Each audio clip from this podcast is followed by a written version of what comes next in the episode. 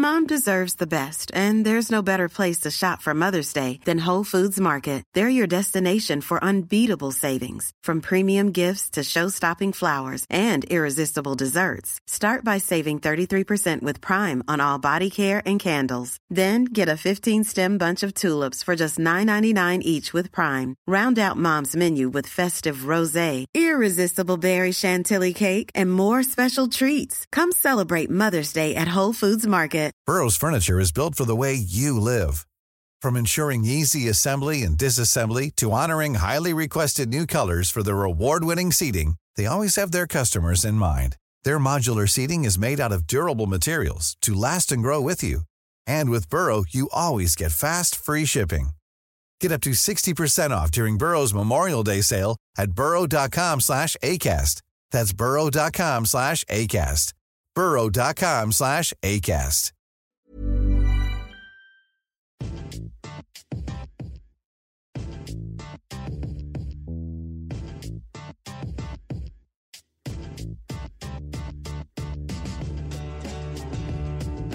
Wednesday, which means it's time for the front three with me, Adam Boultwood, the one and only Laurence McKenna.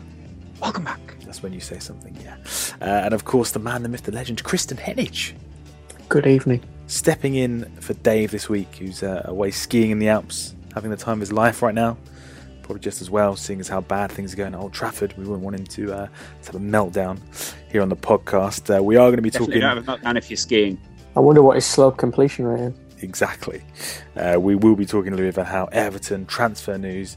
We've also got our talking point tonight, which is all about Pep Guardiola with journalist Kit Holden joining us. Make sure you subscribe to Front Three on iTunes. If you're feeling particularly nice, go and give us a, a little review. Maybe rate the podcast as well. All you have to do is search the Front Three on your podcast app and click on Write a Review. It is that easy. Don't forget, can I just say, Hmm. give it five stars. If you're that way inclined, that would be very nice. of Give it to do four, that's more believable. All right, Kristan, steady on, mate. Yeah. Uh, the uh, the uh, nice reviews this week. We had one from Zarkoon. He said, "Been listening to the podcast since episode one. Loved every single episode. Laurence, you're brilliant. Dave, you're hilarious. And Adam, you sew it all together. Very nice there. Also, Cameron Falkers saying enjoyed the piece on iBar last week, which I was uh, very happy to hear about. Thank you, Cameron. But comment of the week has to go to JJD1681816 who left us the review saying that he'd have the front free theme song playing at his wedding with Dave as his best man giving me stats. wow.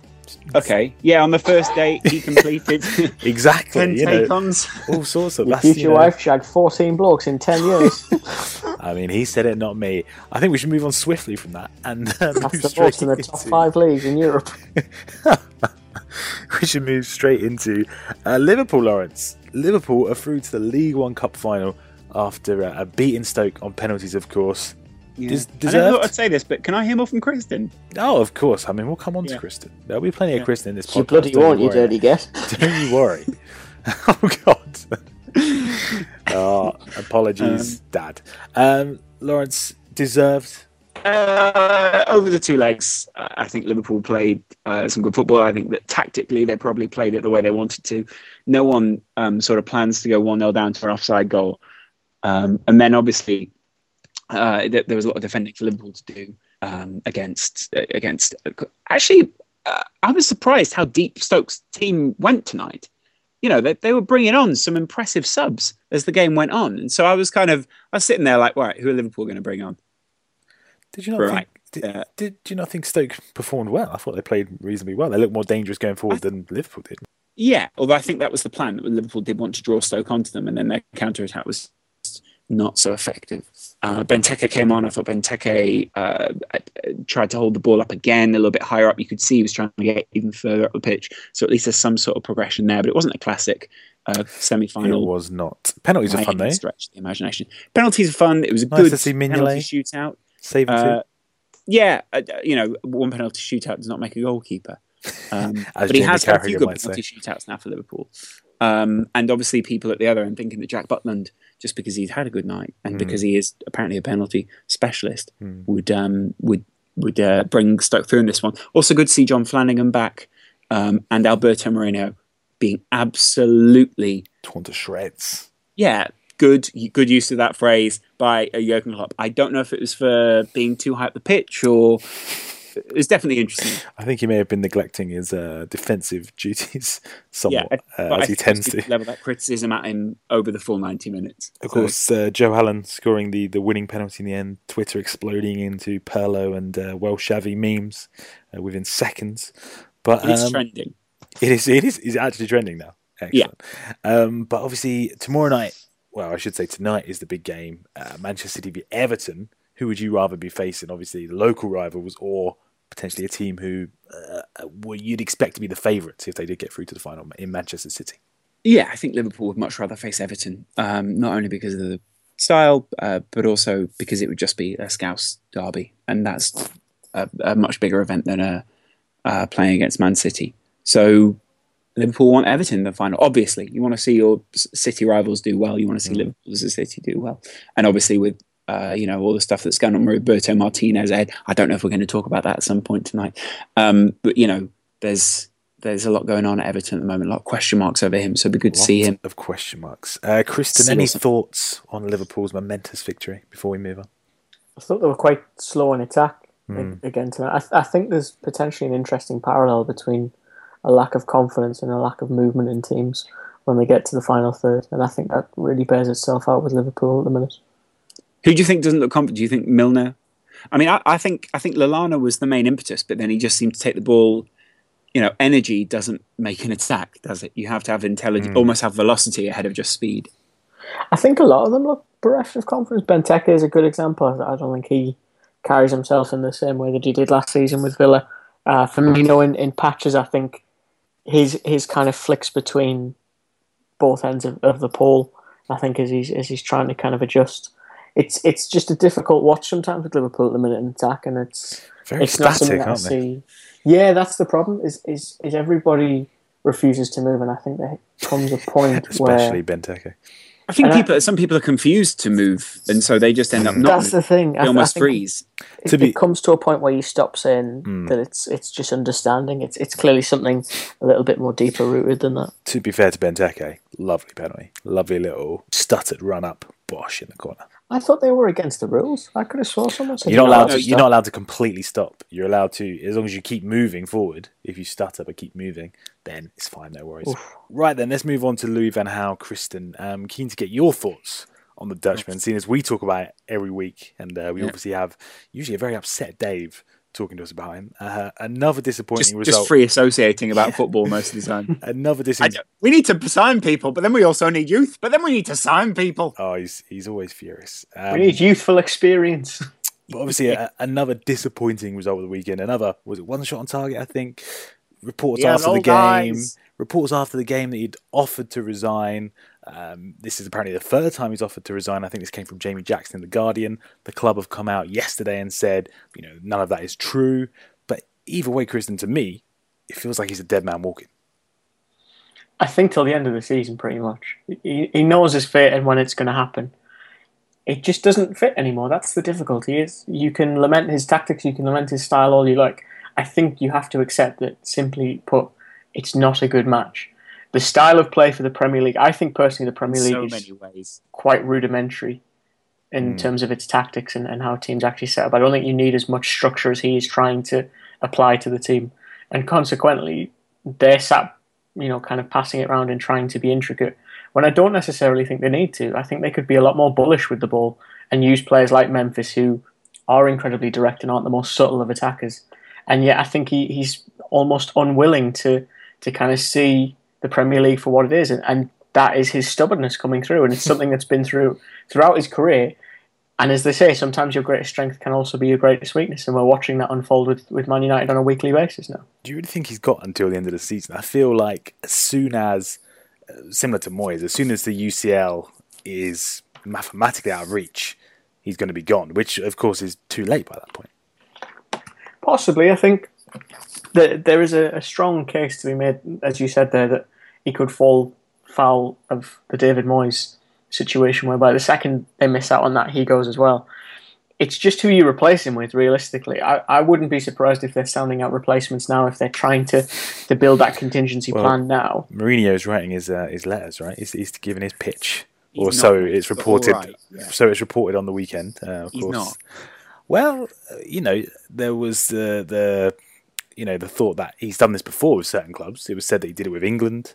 Um, he's done it with Barcelona, reportedly. I- he's given I- not I not respect- necessarily I- a letter. He's not necessarily respect, written a letter. Well, yeah, I respect Miguel Delaney as a journalist. I think he's a really fantastic, and I'm sure that there is a source that he has that says he wrote something. I Hmm. just don't know. I don't know if I, I sort of buy that Mourinho would need to do that, considering that he has. First of all, why would he?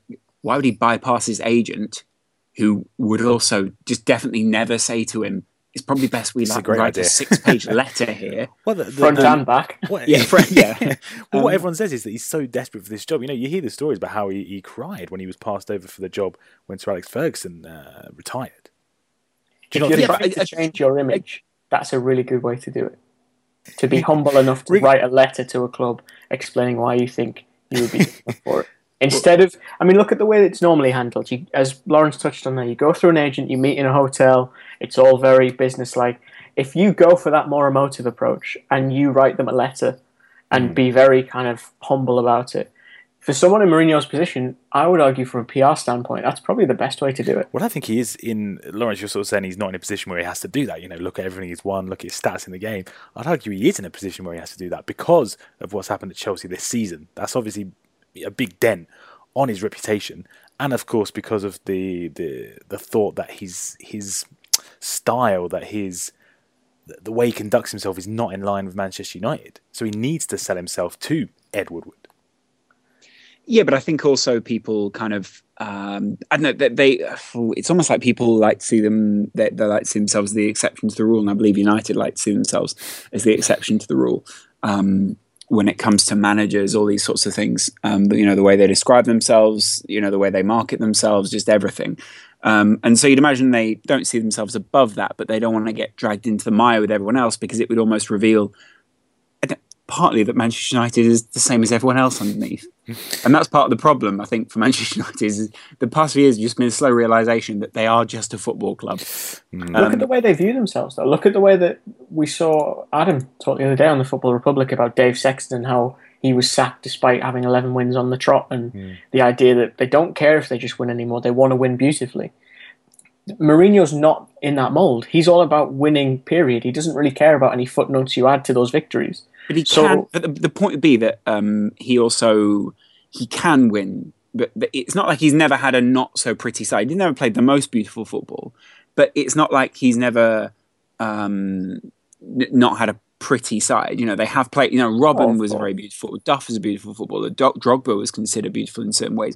So I, I think Mourinho, you know, he does paint broader brushstrokes than just, you know, oh defense, oh attack. the, the, the difficulty is though is, is when you have his mentality if you don't get the results it's it's almost like Tony Pulis in that sense if you don't get the results people really start to turn on you quickly because hmm. they look at it as hang on we brought you in to win and if you're not winning what else are you doing for us Well, Chris, if because he's, he's not always building a legacy. He's not someone that's brought through young players either, mm. as much as I kind of. In fact, in fact, I- if I remember right, he sanctioned the sale of Davide Santon at Inter, mm. who's now gone back there. it does, it does seem to be a bit of a mismatch, doesn't it, between the club and the potential manager. Massively. I The- think the, it- the I think problem it- is he the- wants a you- legacy. That's why he wants this club. Well, let me, Chris, if you're Ed Woodward, right, what do you do right now? Do you sack Louis Van Gaal, in the words of Andy Tate, give it Giggsy to the end of the season? Do you bring in Mourinho? Do you stick with Van Gaal? If you were Ed Woodward, what would you do right now? I think stick with. I, I'd quit. I I, fucked up here. All right, that's what I'm Laurence would That's what you'd do. Uh, right? You'd fall on your Take a sword. big sip of whiskey. Yeah. Um, I, I think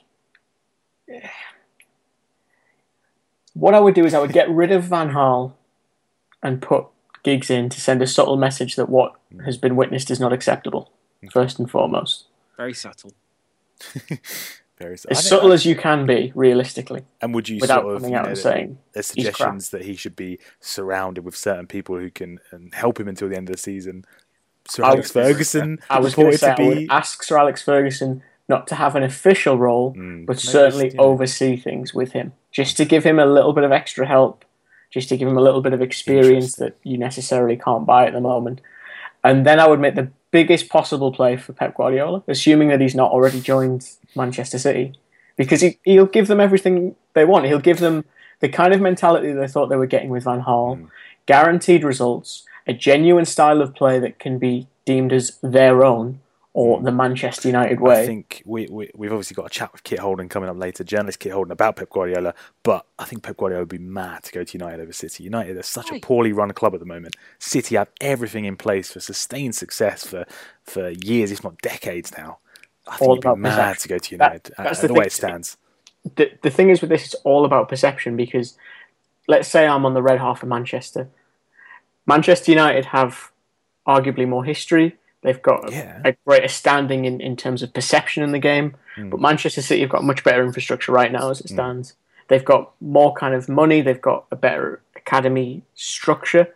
Um, you could argue they're doing a little bit better in terms of transitioning those players from mm. one to the other. Um, and Manchester United, at, at, present, as I'm sure Dave's probably touched on to a much greater uh, knowledge base, haven't been doing that. They've actually been struggling. They've just shipped out, I think, Gribbin, Callum Gribbin, who I kept hearing loads of great things about mm. to Preston North End, and they're doing that consistently. Tom Thorpe was another one, was captain of the reserves, heralded as a, a really big star, then ends up at, at, Rotherham after being released. And we're talking about Manchester United underperforming, of course. Another team underperforming, Laurence, Everton, uh, beaten by Swansea at the weekend. They've only actually won one the last 10 games in the Premier League. Roberto Martinez now coming under a lot of pressure, particularly for the way he plays. And there's a suggestion that it's either naivety or arrogance that he refuses to perhaps play with a more defensive mindset. I mean, what do you make of that?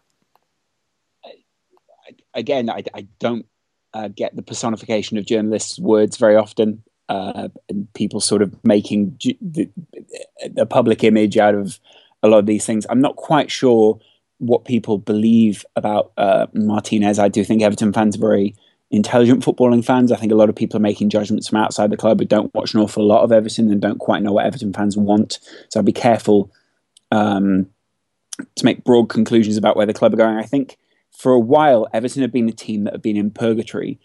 Um, not that they're dead, but they've been uh, stuck between the old Premier League, which is you know the early years where they they still had the owners and people beginning to make money, but looking at selling, and they've never been able to sell until this point. And I think now they're looking for someone to sell to, and I think then they will start to make their mm. uh, decisions. And I think then that's what they're holding out for, essentially. Mm.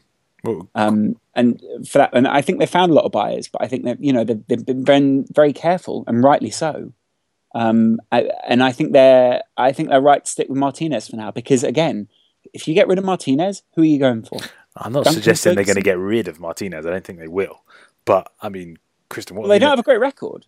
It's true, but I mean, at the moment. Kristan, but, they, but, they, are playing more beautiful football, and they, you know, they, they, they, they are getting some good. They are getting some good football out of some mm. players there. Conceding a lot of goals, though, Kristan. Mm, that essentially, for me, what you're seeing being played out is a very similar situation to the one he found himself in at Wigan, where a lot of people but they don't have a racist play. owner, and in many ah. ways, I think legally yeah. they didn't that, have a racist owner at Wigan either. that, that's how I dropped the scoop that their own, the Everton's owner's a massive racist. Yeah. um, Bill Kenwright is not, by the way. He's one of the nicest men in football. Um, he's one of the nicest race, one of the nicest men in football. You're right. Um, provided you fit a few criteria. Um, not true again. Again, not true. Total joke. He is, he is a really nice guy. I know a few people who've had dinner with him and such. Um, but what I mean by that is, Were they white? playing. I just want to check. Uh, I don't think so. Um, okay. Had they been on holiday? No, can't remember. Oh. Um, he they play very beautiful football in terms of the technical ability and the, the possession. It doesn't achieve a great deal. It achieves enough to keep them in the league. Now, the difference was that at Wigan, the budgets were significantly smaller, and if anything, they were seen as punching above their weight consistently, largely because they had to sell players. I'm not surprised if Kenwright maybe saw a benefit to hiring Martinez in that sense because he thought, you know what, we're in a similar financial position where we need to sell to keep ourselves above the water. So having someone who can adapt like that is brilliant. The problem you have is, is that actually in the end Wigan went down and you're seeing a lot of the, the same tropes play out because they're conceding too many. I think they're a little mm. bit over elaborate in play sometimes. I, I, certainly think maybe John Stones typifies that with the, the needless. The fans, fans the are getting on his back now, aren't they? Every time he sort of does a Cruyff turn or, or brings the ball out and maybe takes one too many touches, the, the fans yeah, turning on I, him. I think I admire his eagerness to be a ball playing defender. England need more of them, undeniably there comes a point where that confidence becomes complacency, though. Do you think and that's I, do you think that's symptomatic of Martinez though? Because he's famously, a man who once said, you know, he, he, doesn't believe in you know systems and keeping clean sheets and not taking risks. He is very all or nothing with regards to the way he wants to play football. Brilliant. But do you yeah, not? Th- but do you not think problem he needs to be how you pragmatic? manifest that. So, so look at Mark Warburton. I remember having a chat with um, one of the Brentford fan blogs. What, what is it? Is he Beesotted something? Laurence, you'll know this. You've you've oh, yeah, Beesotted, well. yeah. Beesotted, yeah. Yeah, and yeah. and he told me a really cool anecdote about Warburton that he will never settle for a draw because he sees it as as better to risk the potential loss and pick up a win than just settle for a draw. So if it gets to like the last ten minutes, he'll throw on a striker instead of a defender. And I think it's it's a similar mentality to Martinez, but it's the way it manifests in the sense that I imagine Warburton has a similar way of thinking, but his comes to the fore in a much more positive way for the team. I'm not sure if it does for Martinez. I think sometimes he gets a little bit too mired in, while he doesn't say the style, the style he wants the team to play, even if mm. it's not recognised, if that makes sense. But you look at those results, like I mentioned earlier, one win in 10 is awful form. And that came against Newcastle, that one mm. win.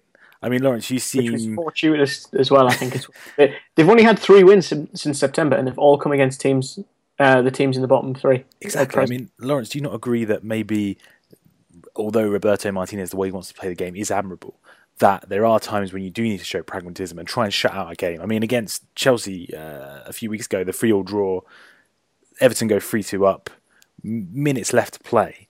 They refuse to say do you know what you'd say a smart tactic, keeping the ball, trying to run down the clock. They refused to do that. They almost looked like they were trying to go for another goal.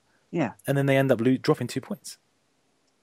Uh, I look. I, I see where you're coming from.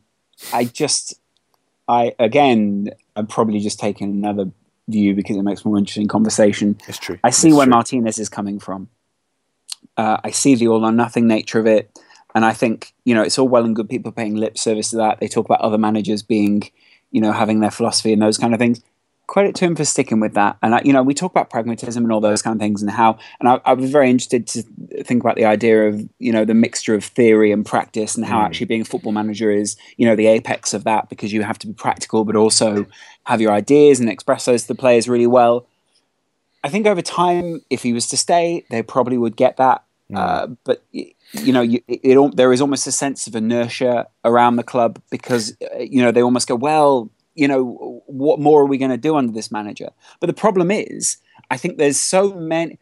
It's uh, uh, put it this way: it's almost meta. I don't know how to describe it. And Kristan, mm. maybe you have the same. We spend so much time navel gazing and analyzing, and to some extent, I think that the an- an analyst, analysis and influence of the crowds, and influence of all the people who go and watch the game, and influence everything from outside the club sometimes crushes inwards and influences negatively the project that's going on there. And uh, to some extent, I think that that is part of the problem that modern day managers face. And I think Martinez very much faces that is that um, there's so many people who aren't actually involved in football. I'm not actually involved in football. I just happen to be interested in it and have a job where I talk about it and you know make videos about it and try and analyze it in an almost faux intellectual way. Um, and uh, it's the same with a lot of people. I know there are a lot of people out there that have studied it, but those people aren't doing it essentially. And I think a lot of that can crush in, and that happens on fan cams, that happens on uh, articles, that happens in videos, that happens in ESPN, it happens in Sky, it happens everywhere. It's people who are part of the product, but not part of the the the love of the, you know it's love of the game but not in the same way if that makes sense. I'm not saying that makes us any less authentic but i think it changes the way that clubs like everton have to operate. Um, and it, to some extent it takes away some of the romance of what martinez can do and the style of football he wants to play. And i think it sort of wants people to fit inside a certain box. And when they don't fit inside that box then we go well then you're not fit Hmm. And, and I don't think that works. And to some extent, I have a lot of sympathy with him for that reason, because I think the analysis lets him down time after time because people have got the box that he needs to fit within. Because if you don't fit in the Premier League box, then you, very often you get relegated. But I, I appreciate what you're saying. You know, we- we're people outside of the game. We can only judge on what we see. Of course, I can. I'm sure I wouldn't do any better a job managing Everton if I suddenly took the hot seat. But all we can judge is what we can see, and the, the most clear example of that is the results.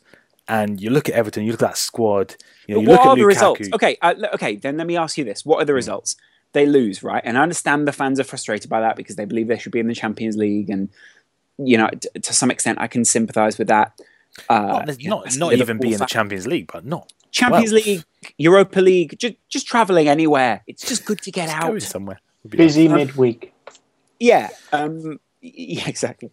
And uh, you know, I, I can sympathise with that, but at the same time, the results are also you're seeing some fantastic goals at Goodison Park this season. You're seeing some brilliant football at Goodison Park this season. You're having some experiences that a one 0 will not deliver to you, or will deliver, but over a much almost on a drip. You're getting it when the tap's fully turned on. Yeah, but do, do I, I, everyone- I don't think they're mutually exclusive. If you look at, say, Spurs, we're playing fantastic football and getting the results that have now. Yeah, he's not at a club that is structured in the same way as Spurs. do you not think Everton should be the, the way the season's going, the way the Premier League's panning out this season? Though they should be almost up there with West Ham, say Man United, only a couple of points off of Spurs.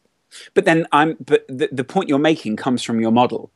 So, uh, um, uh, and I and I see what you're saying. I see that we exist in the Premier League era. But the point that you're making comes from a okay. Then if you fit inside the box, which Daniel Levy has for years, and he's had that foresight, and in the same way that Arsene Wenger has, and a couple of other people in the Premier League have had, then that's good. You fit there. But there's not very much leeway, is what I'm saying in football, for people who are innov- innovative thinkers on other I don't buy other strands of football. your train of thought because of Leicester, who are now top of the Premier League. That's someone who's arguably the antithesis of Martinez. He's a lot more pragmatic. That's when I look at Martinez, he reminds me a lot, and this will be quite a niche reference, of Caleb Porter, the coach of the Portland Timbers, in the sense that Oh, Caleb Porter arrived in Major League Soccer with a very idealistic way of playing soccer. He wanted to play possession based on the floor like he had at Akron University.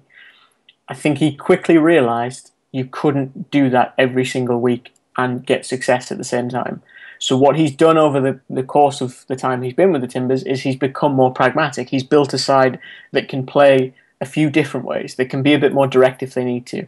He's found a balance in midfield where he's got someone who pulls the passes, someone who's a lot more athletic and can get up the field, and then someone in Diego Chara who can just sit and break stuff up. I mm. don't see that same balance and pragmatism with Martinez, and he's had a roughly, I think, the same amount of time as Caleb Porter has at the Timbers, and that would be my concern if I'm an Everton fan. Is we have a young, in air quotes, progressive manager. How progressive is he being with himself in terms of analysing what he's doing and trying to move the team forward? That's what. Yeah, exactly. That's what I think. so the he point exists is, yeah. within his own bubble. Well, we're, we're talking about underperforming teams here. How about we talk about a team who are playing very well? Juventus, Chris. Oh. they've just beaten Roma on the weekend. Uh, Eleven wins in a row now. Uh, Paulo Dybala, of course, uh, is the man of the moment. What I thought you that was made? Daniele De Rossi.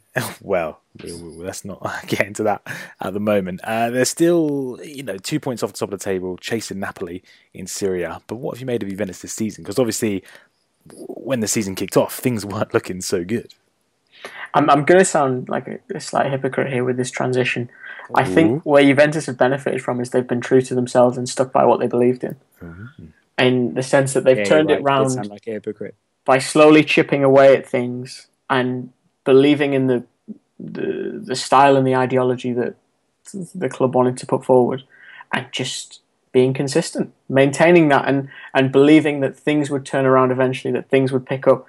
Again, Dybala. I, I look in, in Europe.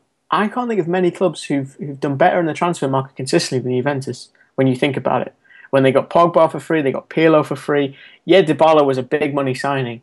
I think he's paid a good chunk of it back already. I appreciate the the kind of um, humility he showed and, and saying that he didn't think he was worth kind of the fee that was that was paid for him. I think he's worth that and a little bit more now. If you look at the context of the market and what other strikers are going for, he, he looks a, a really sensational little player, and I've I really enjoy watching him. Mm, of course, as well, he he's replaced Tevez in a way. I think the, the headline on Tuttosport from the weekend was Tevez who. You've also got likes of Sami Khedira, who came in over the summer, perhaps to uh, replace Vidal. I mean, how would you assess their squad in terms of not just the league, but you know we're going to be talking to Kit Holden later on about how Bayern Munich are taking on in the Champions League. Do you think they're they're set up for success in both domestic and European competition? I think that is a big ask the the benefit they had last year when they made that run was a bit like Bayern. They were running away with the, the domestic league. This year they've got a bit more of a challenge because Inter Milan, I think again, did some relatively smart business, at least compared to their cross city rivals AC Milan. So they've got more of a challenge domestically, and they're going to need to manage that a lot more than I think they had to last season. Which then means how do you split your time between that and the midweek games? If well, I can say one thing about Allegri, between Inter he's good. and Juventus, yeah. That's that's what I would say about Allegri compared to, to Conte is that he's got a bit of a better grip on that. He understands that you don't have to run the car at 100 miles an hour every game, that you can let it cruise at 60 and, and still come out with the result you need. And, and his game management, I think, is a little bit better than, than Conte's. That's mm. going to be tested, I think, this season. And, and personally, if I was having to put £10 down on it, I'd be very surprised if Juventus made it as far as they did last season. I think they'll go out a little bit earlier. What about with regards to the league then? Do you see them winning the league? I think, how many consecutive times would that be? Is that four now? Five? Four? Um, or, or, do you see Napoli uh, sort of streaking ahead and, and keeping up the, the, level of performance that they are at the moment? I'd really like Napoli to do it. Um, there's a, there's a lot to admire about that club. They're, they're, they feel a little bit like, to me at least, like a, a ragtag band of, of players. There's not as maybe much refinement when I look at that club. Certainly the players are brilliant and, and have got immense pedigree, like Higuain. I also quite enjoy the fact that Nathaniel Chalobah's in there. I think it would be great from an English perspective to be really selfish to have an Englishman win a foreign league title like that and get that experience and get that feeling. I also think they played some of the best football in the, the first half of the season largely that was also down to, to Higuain's form, which will need to be maintained. And that's my one big question with them was last season when they needed Higuain to do something for them and they needed him to be that clutch player, to borrow an American sports term, he wasn't. He let them down. He didn't get them into the Champions League because he, I think he missed a penalty and, and a few other chances.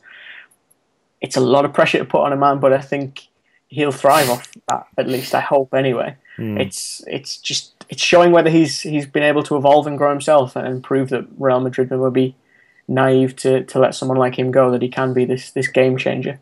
It's kind of the point, isn't it? Is that you know when it did come down to the game against Inter, um, you know we we were looking for him to come through there, uh, and he was subbed off. Um, and you know Inter ended up winning that on two 0 mm. and that was only that. Was, I think that was a lot can happen in three years, like a chatbot may be your new best friend. But what won't change? Needing health insurance. United Healthcare Tri Term Medical Plans, underwritten by Golden Rule Insurance Company, offer flexible, budget friendly coverage that lasts nearly three years in some states. Learn more at uh1.com. I'm Sandra, and I'm just the professional your small business was looking for. But you didn't hire me because you didn't use LinkedIn jobs. LinkedIn has professionals you can't find anywhere else, including those who aren't actively looking for a new job but might be open to the perfect role, like me. In a given month, over 70% of LinkedIn users don't visit other leading job sites. So if you're not looking on LinkedIn, you'll miss out on great candidates like Sandra. Start hiring professionals like a professional. Post your free job on linkedin.com/people today. Well, that was what 2 weeks ago now? Yeah, a week ago. Yeah. Let's finish up the old news section with a bit of transfer news, Kristan. Uh, Andros Townsend set mm. to move to Newcastle. Twelve million pound fee agreed with Spurs. Um, he's only made three substitute appearances in the Premier League this season mm-hmm. for Tottenham. Uh, do you think that's a good move both for the player and the club? I think it's definitely a, a, good move for, for him. I think he needs to get away from Spurs. It's it's not beneficial to his career at this point to stay there because he doesn't he doesn't fit the, the frame. And that's not to say he's a bad player because I think as potentially could fit much better at Newcastle. What I mean by that is the way Pochettino wants to play, the idea of winning the ball high up the field, being quite quick with it, being quite intricate with it, that's never really struck me as Andros Townsend's game. For me, he's always been a very conventional, traditional, arguably simplistic winger. Someone that likes to drive at defenders, go past them very easily. Cut in. Yeah, be it cut in and shoot, swing a ball in, whichever. But it's it's very simple, and I don't think Pochettino's system, at least for his attackers and his wide hmm. players, accommodates that kind of player. Hmm. So it was never really going to be a good fit for him. What about Newcastle then? Because we've struggled to pin down what Steve McClaren's actual system is. But hmm. do you think he'll be a good fit? I would like to think so, and I say that because if you look at Moussa Sissoko and the role that he fills and what he is usually doing, it's a similar skill set, I would argue, to that of Andros Townsend. It's picking up the ball, it's going past someone very easily, it's using your athleticism rather than intricate skill, and it's catching teams theoretically on the counter attack like they did against Liverpool with with Wijnaldum second. That's kind of their perfect moment for, for Newcastle tactically. I've got to believe that someone with his skill set could fit into that side and arguably give them a little bit more balance by playing on the left because they've tried a few different guys out there. They've tried Perez, who loves to cut inside and is really a striker that's better suited in a front three rather than a 4 2 3 1. They've put Wijnaldum out there, who just totally drifts out of the game because he's a central player if I've ever seen one. And even Thauvin, who it looks, I would imagine, will head off to, to Marseille not long after this deal's completed again, not really quick enough for what they want him to do, and his crossing is, is a little bit hit and miss as well. So I'm, I'm inclined to think, yeah, he's a much better fit in that sense. Whether it's twelve million pounds worth of better fit, only time will realistically tell. Elsewhere, Laurence, it does look like Alexandre Pato is going to Oh. join Chelsea on loan for six months. Brilliant. Good, good for him. I like Pato. I've missed him Yeah. in Europe. Um, I'm glad he's not going to China. Like good. Jovino be, or it'd be good to see what he does. It'd be good to see what he does in the uh, in the team. Um, and you actually got they- high hopes for him? Do you think he can cut it in in the Premier League? he's not the same player who left the Premier League, that's for sure. Uh, left left Europe. He never left Right. the Premier League. Uh, in my mind, he should have been in the Premier League uh, from the very beginning, playing for a, a club like Liverpool. Uh, but he, you know, he had to leave because of what happened outside the Premier League. And I think as he comes back, he's not going to be the same pacey player. He's still got some skills. I think he's probably going to be used as a an impact squad player. Um, what's going to be interesting is to see whether Chelsea or he sort of uses this as a shop window to, you know, go even further. I, I, I think it would be so unusual if Chelsea were to uh, keep him in the end. But 10 you know, million maybe they're, apparently, maybe if they're they sign to him. be cute.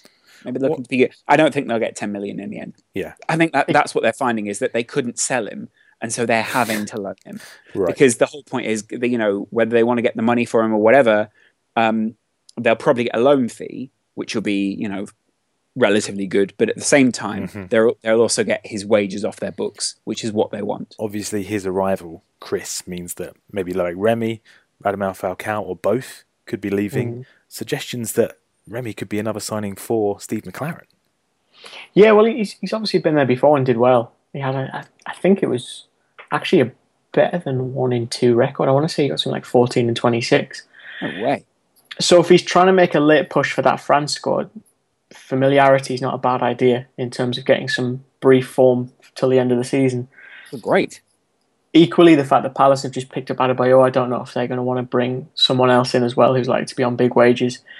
It makes a lot of sense for both parties, um, as does Falcao departing. In terms of Pato's success, I think it goes one of two ways. It's either like Ross and Rachel in Friends, where it should have happened the seven years ago that it was supposed to, or it's like hooking up with someone that you went to high school with. It's not a good idea because you've both changed drastically since that moment. Um, I would like to think he'll do well. I, th- I think he's got enough speed to, to thrive in this league. There's enough openness and enough a- attacking opportunity for someone like him.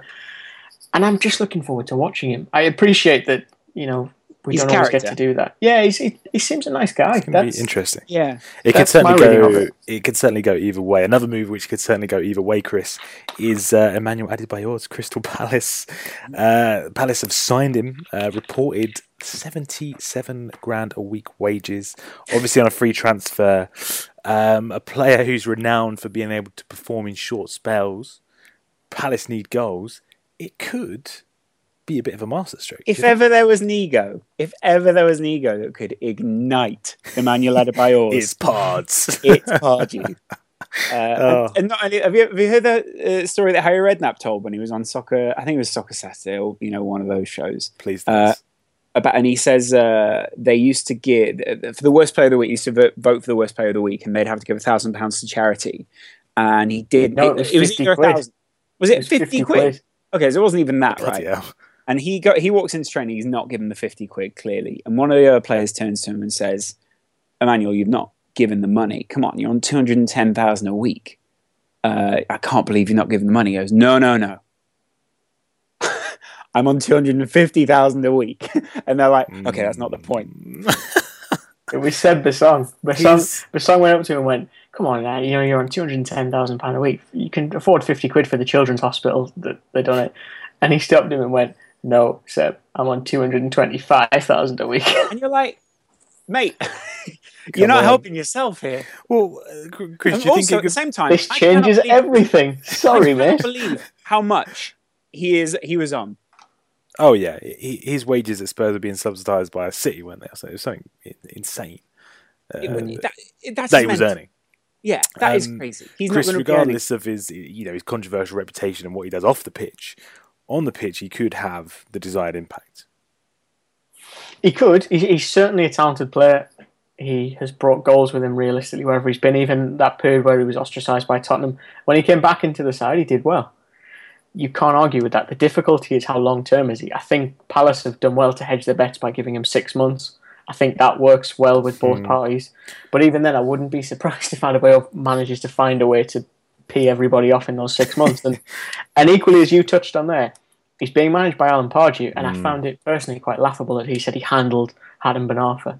And I even wrote something for, for Yahoo Sport this week indeed. to that sentiment, saying that if he thinks he handled Hatem Ben Arfa, he's got a massive case of revisionist history because, if anything, he had him good for a few months, still didn't grasp how he was supposed to use him properly, and then forced him out of the club for a free transfer. It was, again, it was a case of a man who had no idea what he was actually dealing with and, and thought that he could treat him like any other player that he, he dealt with. Is that a worrying sort of precedent then that perhaps uh, Pardew doesn't know how to manage these sort of mercurial talents, these difficult personalities?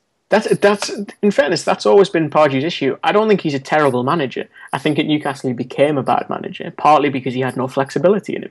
And Newcastle needed that same flexibility that say Everton need because they're all about selling stars to fund the next generation. And at that kind of club, you need someone who is flexible at the helm. And whether it was his tactics in terms of being able to evolve and shift the focus to a different part of the team, or dealing with characters that, again, were more talented than should have been at Newcastle, but had issues, he just couldn't do it. It was the same with other flair players like Remy Cabella.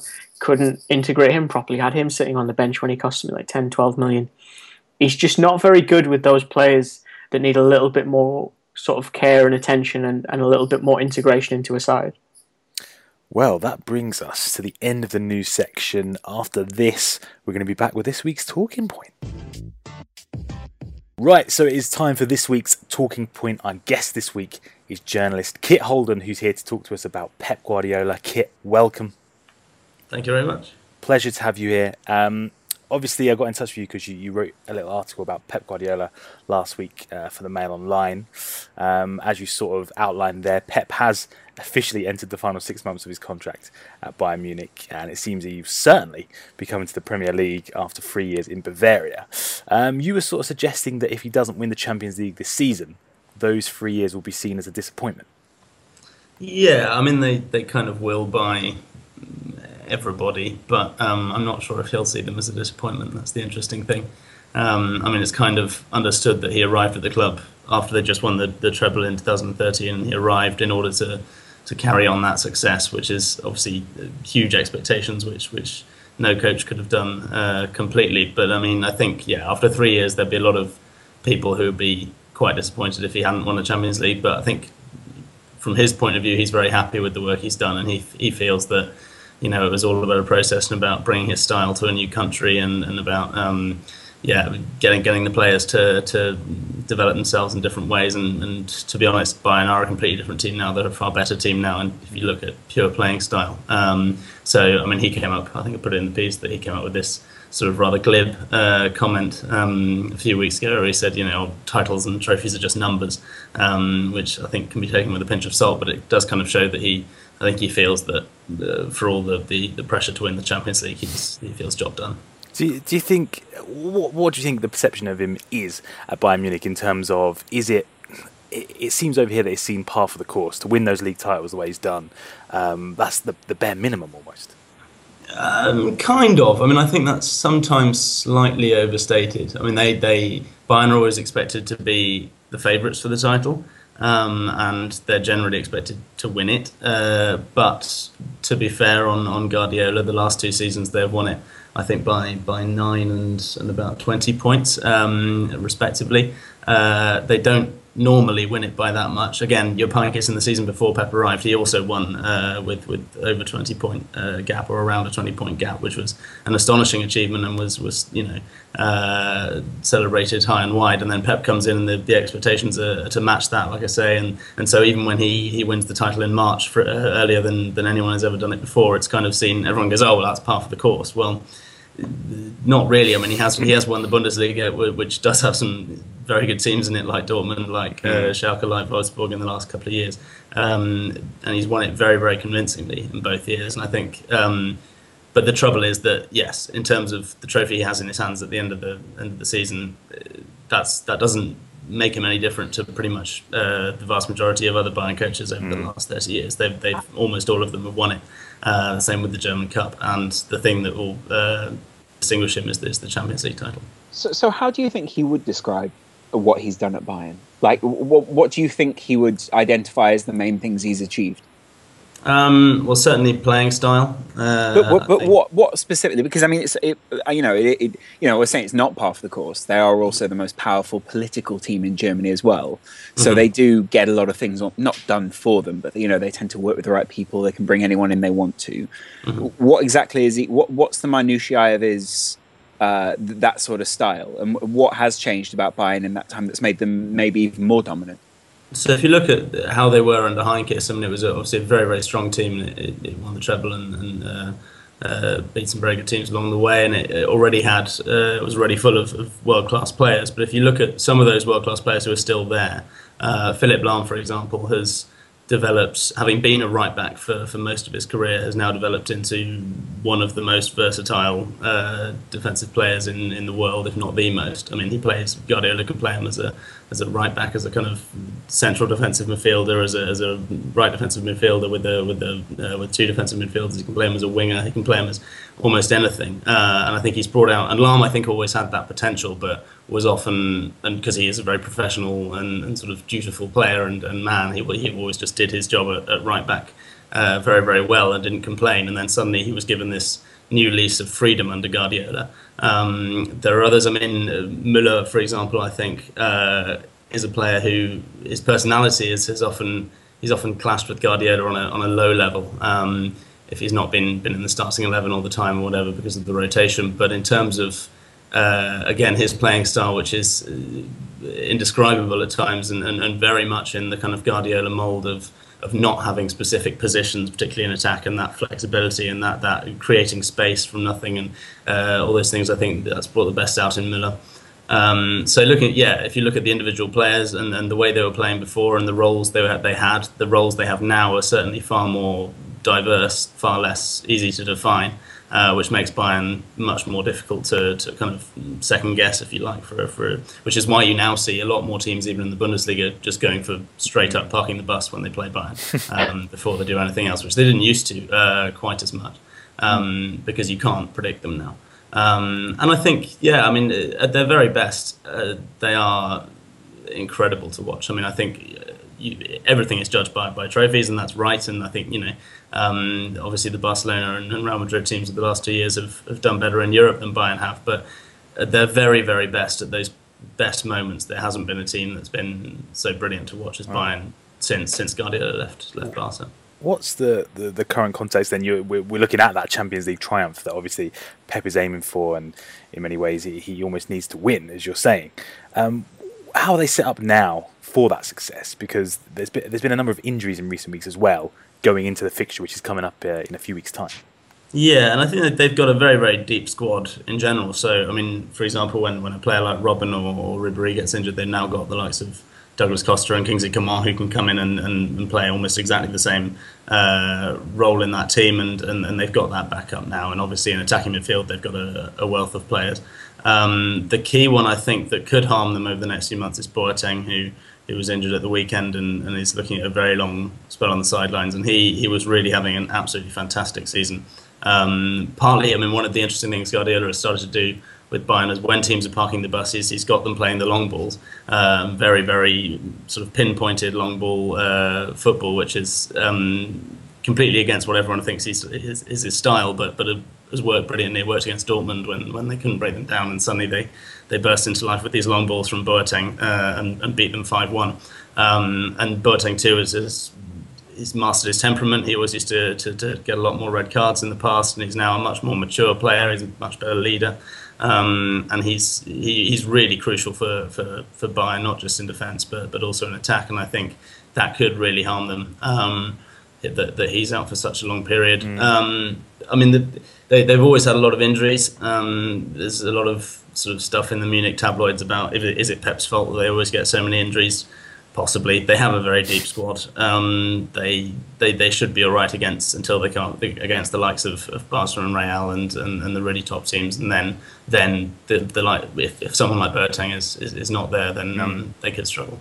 Uh, before they even meet the likes of Barcelona and Real, they've of course got to get past Juventus. Uh, the first yeah. leg of which is away from home on the 23rd of February. Are you tipping them uh, to navigate that one successfully? Yeah, I think so. I mean, it, it's a banana skin, definitely, because uh, it's a it's not a very kind draw. But I think you know it's Bayern. Um, also, they bought two of Juventus's best players in the summer, so um, they kind of were a step ahead of the game there in some way. Um, and yeah, I think certainly they uh, they'll be backing themselves to, to win that game mm. and to win those two games. And um, yeah, but but it, but it is difficult, and you know they've shown they've had a few slip ups against Gladbach. They were they were taken part and against Arsenal as well by very very uh, good counter attacking teams that, that really exploited their weaknesses fantastically. So they're not they're not a you know a perfectly running machine at the moment, but I think certainly they're good enough to, to get past that. And do you think Pep Guardiola can win it this year then? And if so, what is different this year to previous years? Barcelona are still the favourites, of course, but do you see Bayern maybe pipping them to it?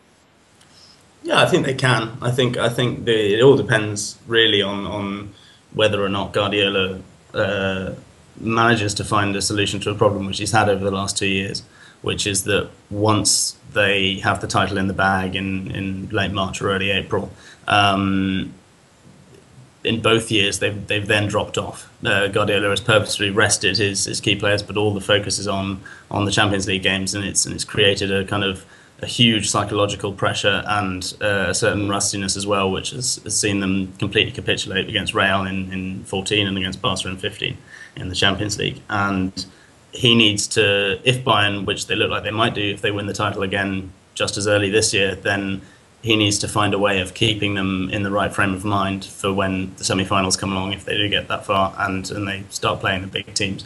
Um, because it's been the one thing that he just he's got wrong, completely wrong uh, in both seasons, and he said it himself. And uh, mm. if they're going to win it, they're going to have to do that because they have the quality to beat Barca and Real, but they also have the capacity to lose to them, obviously. And it, uh, it's very much, I think, in those Champions League semi-finals about form on the day and, and mentality on the day, mm. and that's what Bayern have, have, have, lacked in the last two years. Looking beyond this season, then uh, Guardiola said himself that he's looking to come to the Premier League. Manchester City, obviously, the team he's, he's expected to join this summer. Um, what do you make of that marriage, if you will? Does that fit for you? Yeah, I think I think it does. Um, partly because of Bielsa and Soriano, who who um, were um, Bielsa particularly was the was the guy at Barcelona who, who, got him the, the, the head coach job um, and really plugged for him in the in the Barca board when they were uh, umming and ahhing as to whether give to give such a uh, an unexperienced man the, the top job. Um, so he's got a very much a kind of a debt to pay, I think, to, to those two, Bielsa and Soriano at City. Um, and he also have a very good working relationship with them. You know, they'll, they'll know exactly how he works and exactly what he wants. City also have uh, a system in place where they will offer him everything. I mean, one thing he's had at Bayern is pretty much everything, but there's been certain things which the club have refused to, to, to back down on. There's been certain things where even if they have backed down, the fans have been very annoyed with him for for um, resting certain players or having fights with the club doctor or things like that that that Bayern fans don't take kindly to, and, and I think Guardiola expected perhaps a little more um, of a free reign at Bayern. I think he would get more of that at City, um, and yeah, he's going to have a high quality of, of players to, to use if he if he does go to City. Um, I think it'd be interesting to see whether he goes this summer or if he has another gap here because he's sort of been mumbling a bit as well about um, that he might not uh, go to England next year and blah blah blah. And I think if if, if the right option doesn't come up immediately and he doesn't have exactly the offer he wants, then he'll take a gap year and he'll uh, come back in a year's time and reassess his options. So if he does, we're assuming, I, am assuming that he is going to come this summer, but of course, like you say, it's not uh, confirmed yet. You've talked about City there, how he might adapt to that club. What do you think the challenges are that he's going to face coming to the Premier League compared to, say, the Bundesliga or La Liga?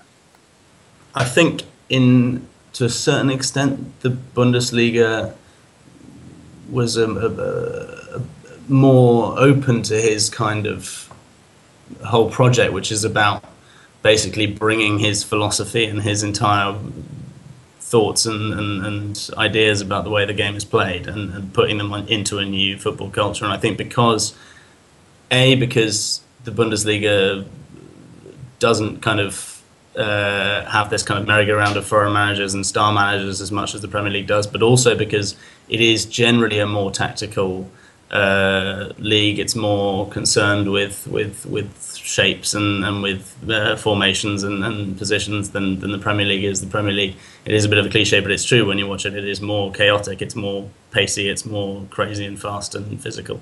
Um, and I think there will be certain teams uh, who will come up against where he'll be surprised um, just how little respect they pay his system.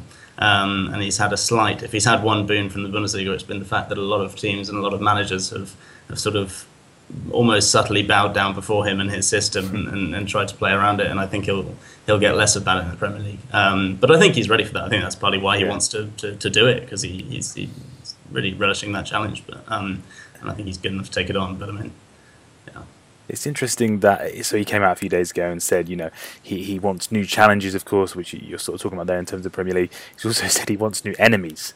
You know, you need new mm. enemies to get better, is what he said. There is a very real possibility now that he could come up against Jose Mourinho next mm. season at Manchester United. The thing, the, the, way things are going for Louis van Gaal. Um, what's your assessment of that sort of rivalry between them? Because obviously it was very uh, acrimonious in the Liga. Is that something you think maybe he'd relish or maybe he'd succeed at? I'm, I'm not sure about him. I know it's obvious that Mourinho adores that rivalry, uh, and it's very much one that he thrives off, and it feeds Mourinho's whole conception of himself as this um, great sort of antichrist who would uh, sort of the, the, the ultimate um, non non aesthetic um, party destroyer. But the yeah. but I, I'm not sure about Guardiola whether he he really likes it in that because he doesn't although he says he needs new enemies i think he, he sees that much more on a kind of academic level where he wants he wants a new tactical challenge he wants something else that he has to break down in his in his uh, eternal chess game mm. um, and he doesn't like the whole sort of mind games and the, the press conferences and the, the, the, little verbal jabs and everything. He's he's not very good at it either. Um, he either stays very very coy or he stays very very silent for a long time and then gets incredibly annoyed.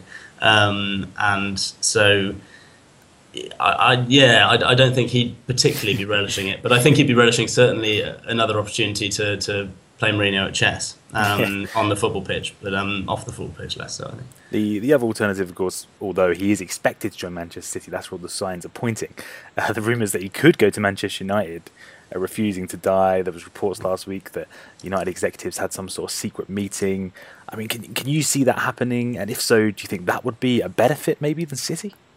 Yeah, I mean, I think he's sort of he's sort of wandering around the, the party at the moment with a, in a very low cut um, top and sort of flirting with everybody, isn't he? He's sort of yeah, it, it, it's yeah, um, uh, and so I can imagine they're having all these crisis meetings, all these board members who are falling over themselves to um, to gain his his his favour. But the uh, yeah, I think he'd go to United uh, if if uh, the the offer was right for him because uh, I think he, he's to a certain extent a football romantic. He likes the, the grand old clubs, um, yes. and and he would he would like the kind of romanticism of United. But they'd have to give him a um, in terms of the, the his role in the club's politics and in terms of mm. the uh, money he'd get and in terms of the squad he'd receive, um, and he'd inherit, I think they'd have to give him quite a lot more than they perhaps could give him this summer. They could give him a, a, a good enough deal, but I think he'd probably um, go for City if it were this summer. But I thought I thought that comment about him when he said that he that he might not go this summer and, and that's not set in stone. I thought that was interesting because mm. I think if he is to go somewhere like United, then he'd probably take a year and wait for them to, to build the squad and work behind the scenes with those with the board members to say, right. look, this is what I want to, to come into, and you've got to make this for me over the next year, and then I'll mm. then I'll join. Do you think he's done enough with youth at Bayern? Because I look at that squad and I look how consistently they buy the likes of, of Douglas Costa, and it mm-hmm. it feels as if they could have done more with youth. You've got Hojbjerg at, at Schalke, mm-hmm. who arguably I think could be contributing to the first team, and, and I'm curious if you feel he's he's done as much as he possibly could have with the infrastructure of that youth academy. Yeah, it's, it's another one of the huge criticisms against him is that he that he hasn't uh, done enough at all. Um, and there have been certainly Højbjerg is one of them, one of those players where he certainly at the start he came in and he said, "Oh, brilliant! You know, I've got these young players." And Højbjerg was very much the one that he saw as that he was going to mould in his own image and was going to become the, the, the sort of the next Guardiola, the Guardiola of his generation as a player. Um, and then he went on into Augsburg, which is you know they, they've done that all, all, through the, the last 20 years by, and they've learned, loaned out their best players on best young players on short term leases. David Alaba was at Hoffenheim, for example. Lahm was at Stuttgart. Um, and then he, everyone expected Højbjerg to come back from Augsburg and then be in the first team, like you say. But because they had such a depth in, in their squad, he, he didn't. And then so it's it's away to Schalke. And I think Højbjerg will eventually come back, but there are others. I mean, Gaudino has left, and Sinan Kurt and uh, Mitchell Weiser, and these are players who when they did get a chance with Guardiola, they did look like they were suddenly they were getting something out of him, and he, and he, and he was working really well with them. But I think the, the squad is too big in, in many ways, and, and he has kind of stifled that um, development. There's also the thing though that actually with the whole focus on Guardiola, the the quality of, of player that is coming out of the Bayern system has actually, I think, gone down in the last sort of five or six years since that generation of, of, of Schweinsteiger and Müller and, and Lahm and players like that if you look at the players, Emre Can was was the great, um, you know, supposed to be the great uh, new Bayern leader who would come out and be Bayern captain and, and the next Schweinsteiger or the next Lahm. And he's he's a good player, but he's not quite what, what everybody expected him to be five years ago. Um, and they've had a lot of politics sacking various and having changes of manager in that in that, in that youth setup and, and things. And it's it's not quite as tight as it was maybe five ten years ago. Mm. And I think Guardiola's presence hasn't helped that. I noticed you touched on Kurt there as well. That, that one really struck me as quite bizarre because obviously they got him from, from Gladbach, mm. and he wasn't there long. Was there was there given any kind of explanation closer to the ground in, in Munich in Germany as to why it just didn't pan out? Because he seemed a decent talent to me. Now he's at, Hertha. Yeah, I mean, but um, uh, Mitchell Weiser did the same. I mean, you know, exactly the same story. That a very young kid with a lot of talent, and Bayern go, okay, we'll have him. he was at Cologne, and uh, you know, one or two first team appearances, and then and then a few years later, off you go. And there, there have been many in the past in the in the same vein. And the thing is, sometimes they pay off. Sometimes they they arrive at first team football. They, you know, they come in, they, they play in the system for a couple of years, and then they arrive. They, they mature into a first team player just at the right time when the when the club has got the right injury or the right, you know. Um, is looking for exactly that kind of player on the transfer market. Alaba did that, for example. Alaba came in when there were suddenly there were no left backs, and Bayern couldn't find a left back for, for love nor money. Um, and then Heynckes made said, right, Alaba, you're going to be a left back, and he became um, one of the best left backs in the world within a year. Um, but you know, if if they'd had a really really good quality left back at that time, we could be looking at a very very different David Alaba who was playing yeah for Hertha or something. Um, and it, I think sometimes there is that just that element of, of luck to it, but also yeah game time and and if there isn't space even to kind of fill in, I mean what what those kind of players have played at those few games at the end of the season where they they've already won the title and they're kind of you know all, everyone's concentrating on the Champions League and that doesn't really make it the best atmosphere in which to integrate or to, to gain proper first team football or, or anything like that. I guess for every Rode there's a Kirchhoff then. Yeah, well, I mean, yeah, Kirchhoff Kirchhoff's slightly different because he he established himself as a sort of decent player, and he was one of those that they kind of bought because he'd be a good squad player, and then when he fulfilled his use as a squad player, they, they sold him on. But um, yeah, uh, yeah, the the sad stories are the ones like the Kurts and the and the Weisers who um who go in. But they do they do. I mean, there's a funny story about Mitchell Weiser where when he joined Hertha um, at the start of the season, he did a kind of interview with, with the club's Hertha's official TV, and uh, the guy said, um, "Mitchell, what's your what's your aims for the season?" And Mitchell Weiser automatically said, "Well, of course, we'll be playing for the title." And then they went, "Cut!" because nobody at Hertha wanted him to say that because uh, obviously they won't. And uh, but it, but the, the Bayern mentality had obviously been instilled into him. So uh, so uh, forcefully over the last three years. So I mean, yeah, hopefully you hope that players like that can take what they do get at Bayern and uh, and exploit it elsewhere. And you know, we'll see.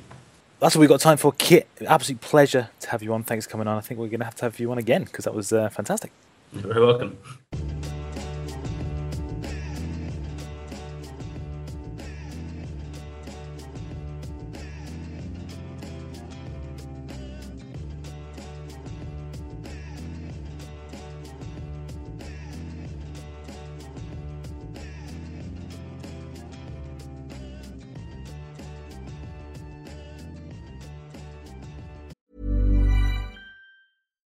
Hi, I'm Daniel, founder of Pretty Litter. Cats and cat owners deserve better than any old fashioned litter. That's why I teamed up with scientists and veterinarians to create Pretty Litter. Its innovative crystal formula has superior odor control and weighs up to 80% less than clay litter. Pretty Litter even monitors health by changing colors to help detect early signs of potential illness. It's the world's smartest kitty litter. Go to prettylitter.com and use code ACAST for 20% off your first order and a free cat toy. Terms and conditions apply. See site for details. Mom deserves the best, and there's no better place to shop for Mother's Day than Whole Foods Market. They're your destination for unbeatable savings, from premium gifts to show-stopping flowers and irresistible desserts. Start by saving 33% with Prime on all body care and candles. Then get a 15-stem bunch of tulips for just $9.99 each with Prime. Round out Mom's menu with festive rosé, irresistible berry chantilly cake, and more special treats. Come celebrate Mother's Day at Whole Foods Market.